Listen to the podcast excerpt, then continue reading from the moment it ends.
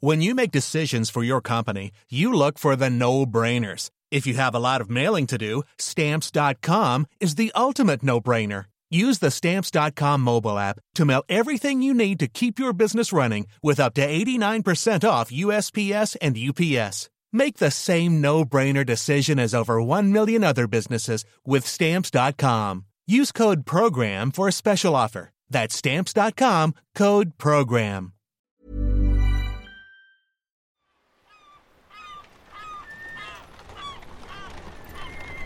January 15th, 1919. It's just after lunchtime in Boston's North End, a busy section of the city that takes up about a square mile. It's this crowded patchwork of commercial and residential blocks right on the waterfront. Laborers, residents, commuters, horses, they're all just going about their business. And then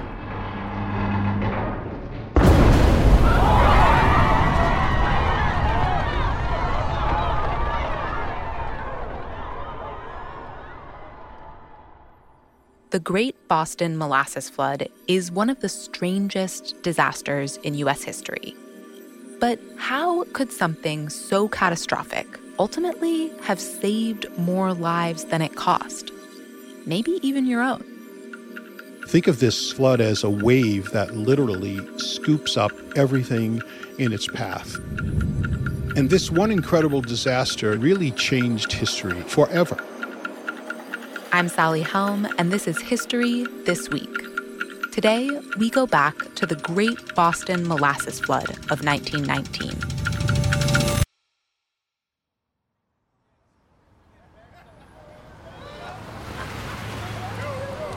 Today, Boston's North End actually looks a lot like it did 100 years ago.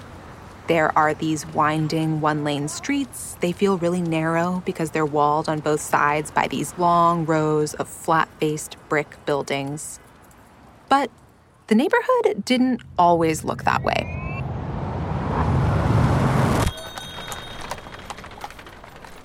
Before the 19th century, the streets were lined with single family homes, even private mansions. Paul Revere lived in one. As Boston grew, so did the booming North End port. And Boston's upper crust relocated pretty quickly when the North End streets filled with sailors and tradesmen. A few decades later, a wave of European immigration more than doubled the population of Boston. And many Irish, Jewish, and Italian immigrants settled in the newly affordable North End. By the end of 1915, the North End's population had soared to 40,000 people living in about a square mile. It was the most densely populated neighborhood in Boston. It was one of the most densely populated neighborhoods in America. And between the crowded residential streets and the docks, there stretched one of the city's biggest commercial hubs. It was called Commercial Street. What else? The Public Works Division and Bay State Railway had big industrial office buildings there. Dozens of smaller shops and stalls also lined the main drag. That is all to say that by lunchtime on any given day, Commercial Street was not just busy, it was packed. And towering over all the action stood one of the North End's newest additions a 50 foot tall, two and a half million gallon steel tank filled right to the top with thick, syrupy molasses. Now, why would anyone need to store the equivalent of three and a half Olympic swimming pools worth of molasses? Well, okay, sometimes molasses was used to make brown sugar or candy, but this particular molasses was destined to become booze, rum to be specific. The tank that we're talking about was operated by the Purity Distilling Company, which was owned by USIA, United States Industrial Alcohol. During World War I, which had just ended, that company would have distilled the molasses into industrial alcohol to make bombs. These would be like a higher tech version of a Molotov cocktail, molasses becoming the alcohol that fuels the blast. But now the war was over. Demand for bombs was way down. So, USIA shifted gears. They decided they would make that molasses into rum instead. But just as it seemed like they were back on safe money making ground,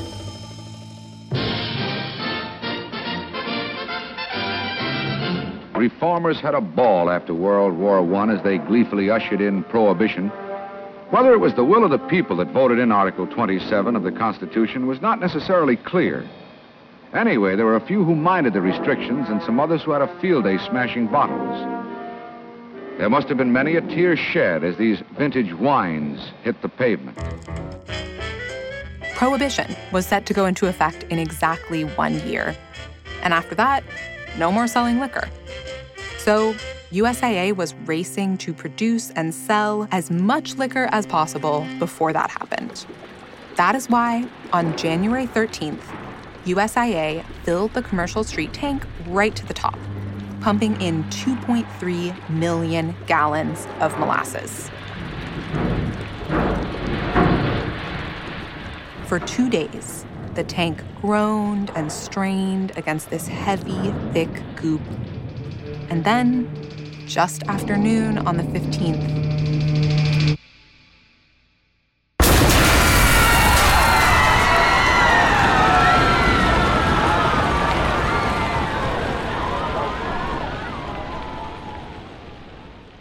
we heard the story from Steve Puleo. He literally wrote the book on the Great Boston Molasses Flood. It's called Dark Tide, the Great Boston Molasses Flood of 1919.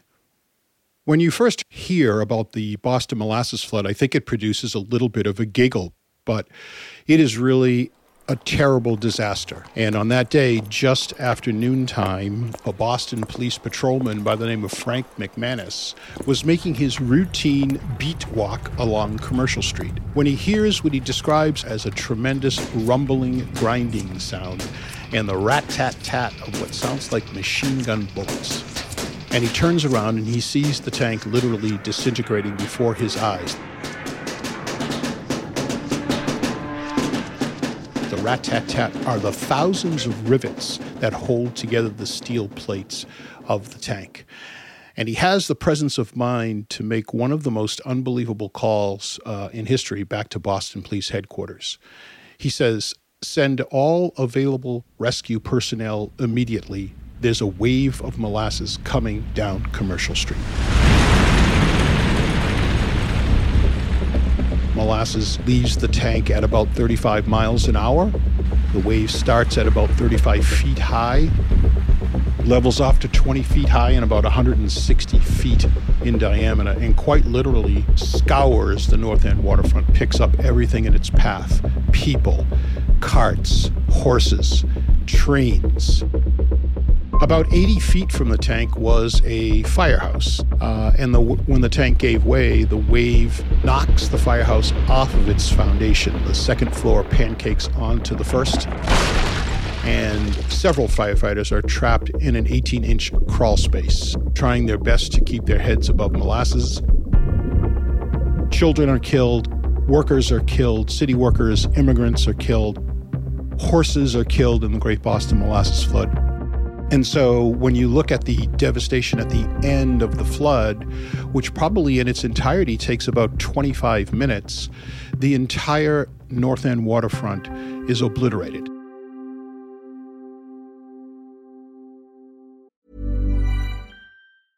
Ready to pop the question? The jewelers at BlueNile.com have got sparkle down to a science with beautiful lab grown diamonds worthy of your most brilliant moments. Their lab grown diamonds are independently graded and guaranteed identical to natural diamonds, and they're ready to ship to your door. Go to Bluenile.com and use promo code LISTEN to get $50 off your purchase of $500 or more. That's code LISTEN at Bluenile.com for $50 off. Bluenile.com code LISTEN. Ryan Reynolds here from Mint Mobile. With the price of just about everything going up during inflation, we thought we'd bring our prices down. So to help us, we brought in a reverse auctioneer, which is apparently a thing. Mint Mobile unlimited premium wireless. Ready to get 30, 30, bit to get 30, bit to get 20, 20, 20, bit to get 20, 20, bit to get 15, 15, 15, 15 just 15 bucks a month. So, Give it a try at mintmobile.com/switch. slash $45 up front for 3 months plus taxes and fees. Promo rate for new customers for limited time. Unlimited more than 40 gigabytes per month slows. Full terms at mintmobile.com.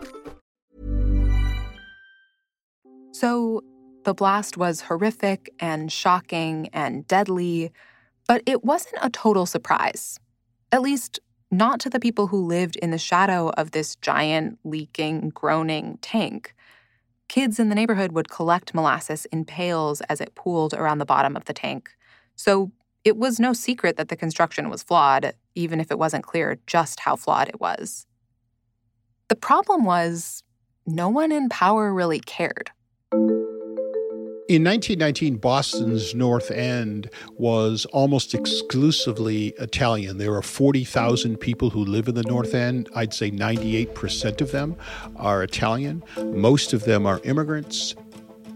Many of them do not speak English. Uh, most of them are not citizens, so they have very little to say in the way of political advocacy. They can't vote. They don't have much to say what happens in their own neighborhood. So, when United States Industrial Alcohol decides to site the tank right in the midst of this incredibly busy community and highly congested community, there is really no opposition on the part of the North End residents. And even when the tank uh, begins to leak, which it does almost from day one, long 50 foot leaks of molasses uh, coming down the side, there is almost no official um, outrage at this and almost no neighborhood outrage at this. So it's pretty clear that no one in power was paying attention to the North End community before the blast. That changed when the tank went down.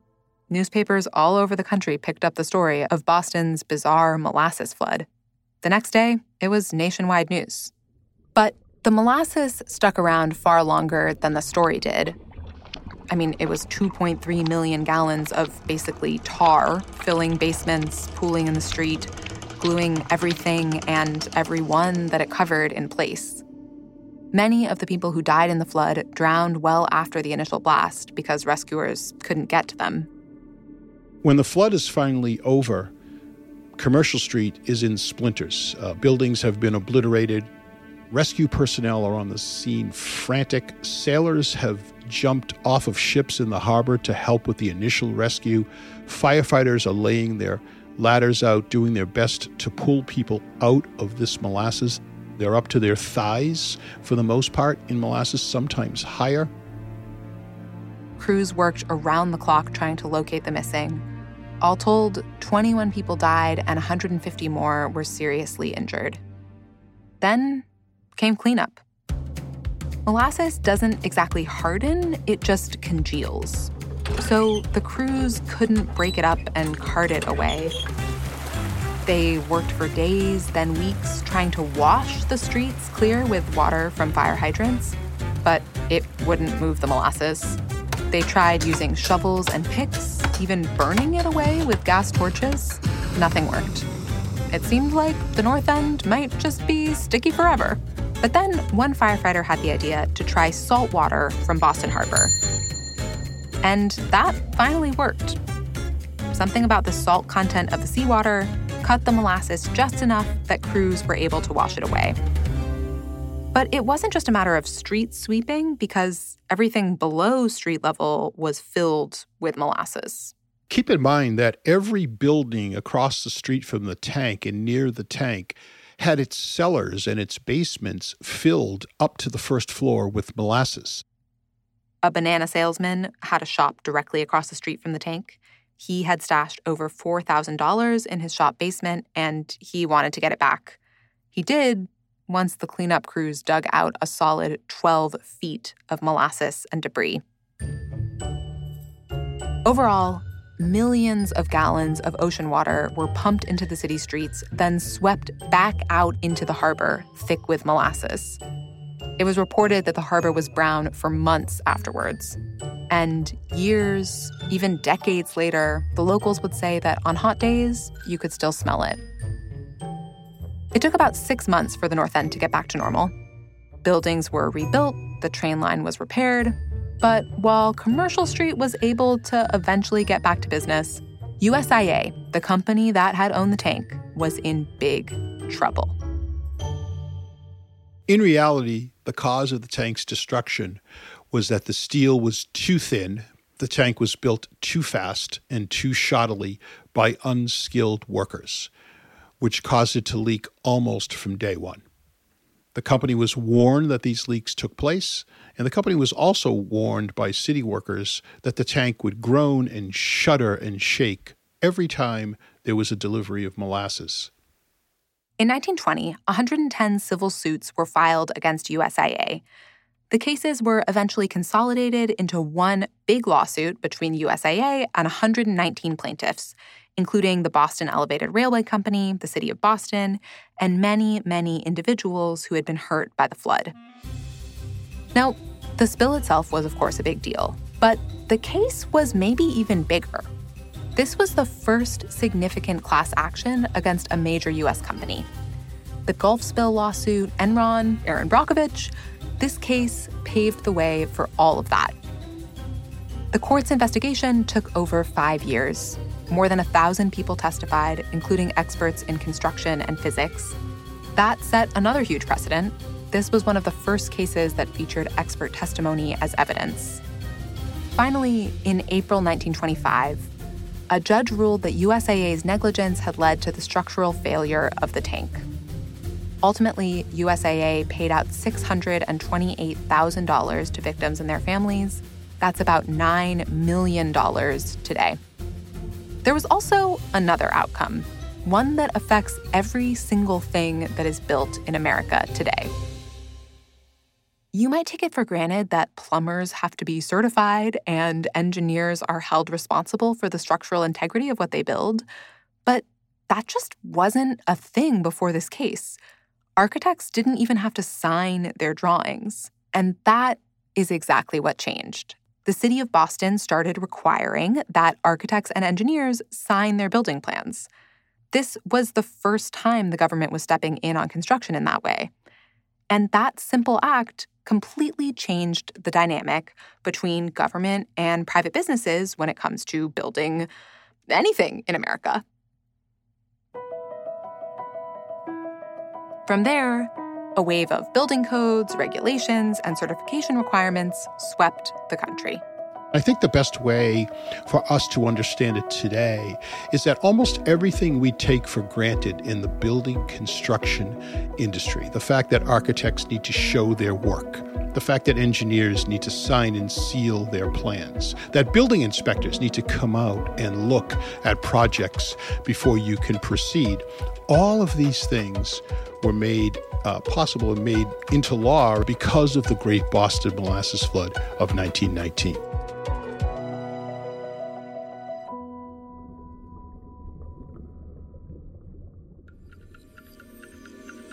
Thanks for listening to History This Week. For more moments throughout history that are also worth watching, check your cable guide to find out what's on history today. This podcast is produced by McCamey Lynn, Julie Magruder, and me, Sally Helm. Our editor and sound designer is Dan Rosato, and our executive producers are Jesse Katz and Ted Butler. Don't forget to subscribe, rate, and review History This Week wherever you get your podcasts and we will see you next week.